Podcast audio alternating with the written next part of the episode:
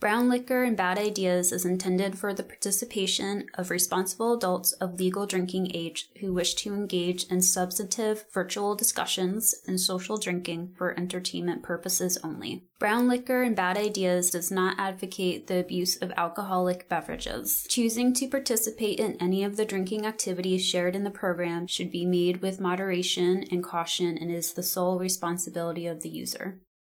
Hey cousins, welcome to Brown Liquor and Bad Ideas. Welcome, cousins, to this episode of Brown Liquor and Bad Ideas. I'm Cornell Wright, the people's lobbyist. I welcome you to this session in order to talk about one of the things that's dividing us and making us not as strong as we should be, the United States of America, and that is hate.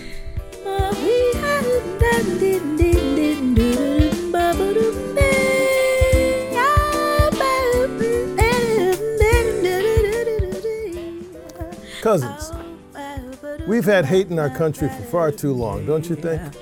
And if you go back and you look at the Constitution and the preamble, which I read to you earlier on, and let me do that again for you, just to make sure that you're clear and I have a foundation for this conversation with you. We, the people of the United States, in order to form a more perfect union, establish justice, ensure domestic tranquility, provide for the common defense, promote the general welfare, and secure the blessings of liberty to ourselves and our posterity, to ordain and establish this Constitution for the United States of America.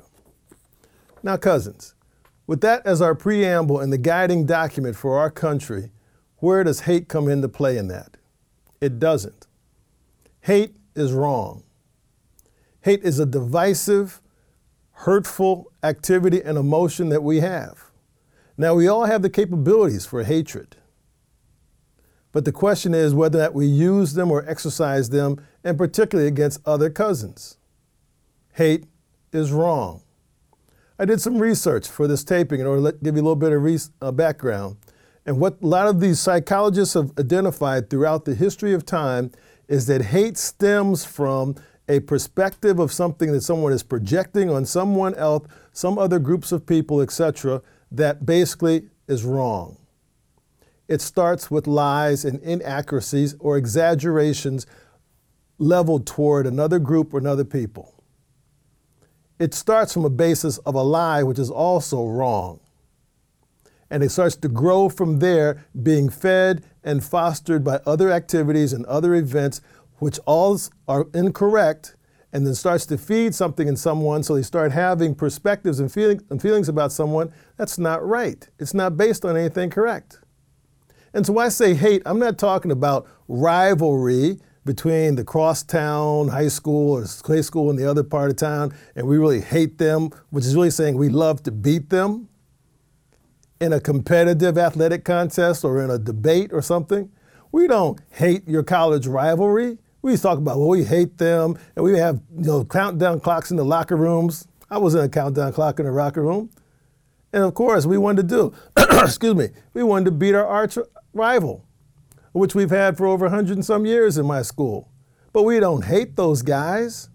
We don't wish them any ill will. We want them not to be able to participate. We want to beat them at their best because it's a true athletic contest. And in that point in time, we were the victors. That's not true hatred. We've been experiencing true hatred in our country for far too long. It's been supported by, let's not even go through the various reasons or why, but at this point in time in the world, as we look around the world and we see what's going on, do we really need time or do we have the space to hate our cousins? This is our planet. This is our country. Don't we have other competition and other competitors who are trying to divide us? And isn't hate one of those things that drives a wedge between us so that we don't get a chance to come together? Okay, you start to say, well, I hate you, but that's not, is, is it really necessary? Is that really something that we have to hold on to? And if you go back to the Christian Judeo faith and you go to Mark, what, 1231, for those of you checking, it says what? Love your neighbor. So let's think about this, cousin. If in for biblical scriptures, if it says love your neighbor and you hate your neighbor, what does that say? You're being contrary. you're going in the wrong direction. Because love is what we need to get through this. Love is what brings us together. If you're coming up with hate, that's wrong.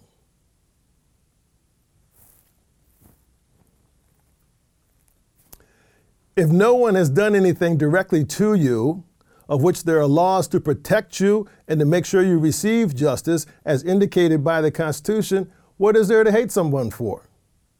If someone gets a job that you didn't get, it wasn't because of them, it was something else that happened.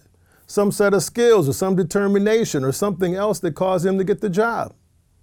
What you need to do is go figure out what it took for you to get the better job and go make that happen for yourself. More education, more opportunity. If there's something else that you're seeing that's something wrong in the country, the way things are structured, that it's not working, that gives you the opportunity that you feel you need, what? Go and vote and help change those structures. Hating someone and taking violence against someone, and in fact, we've seen more enough evidence in our country in the not too distant future, killing someone, killing another cousin because of some lies that you've been seeing or hearing. And unfortunately, cousins, now because of the internet, it's so easy to use all the various techniques of creating and stemming and fueling hatred that now we have more people who can do that. Now, so here's, here's, the, here's the flip side. Our Constitution gives us the opportunity of free speech. So for those cousins who feel that way, should they be in a basement, you know, typing out some hateful stuff, or if they're on a corporate executive floor doing the same thing, that is their right. However, cousins, your right is what? Not to listen to it. Don't listen to it. Don't buy into it. Don't fall into that trap. Because what is that trap doing? It's separating us as opposed to bringing us together. So the bad idea is, as a rule of thumb, just look at it and say, gee, is this something that's going to make me come together with my cousins, or is this something that's going to draw us further apart? Because don't lose track, cousins, that we're in a global world. It's United States as part of the global world in this place called the earth. We all have to participate, we all have to work together, and we have to come together. The words of the preamble of the Constitution, I think, is one of the best foundations for not only us, but perhaps even for the rest of the world, if in fact we did everything it said it was going to do. Justice, prosperity, domestic tranquility, you got that? You hear hate in any of those words? All right, cousins, look, you know what's right. Don't do it. Why? Because hate is wrong. Any debate? Come on, we can do better than all that. So don't forget, wear your mask, take care of yourselves. When you hear something, cousins, and it doesn't sound right, check it out and find out for sure. Don't fall for the lies the lies can lead you down a path and start making you think, oh, it's somebody else that did something to you that you don't even know or never heard of before. They didn't do that. They're trying to live their life and be good cousins like the rest of us are. So join that so become united, so become stronger, and let's do all the things that the Constitution offered us to make us make this country the best it can be. You got that, cousins? Take care of yourselves. We'll see you next time. The people.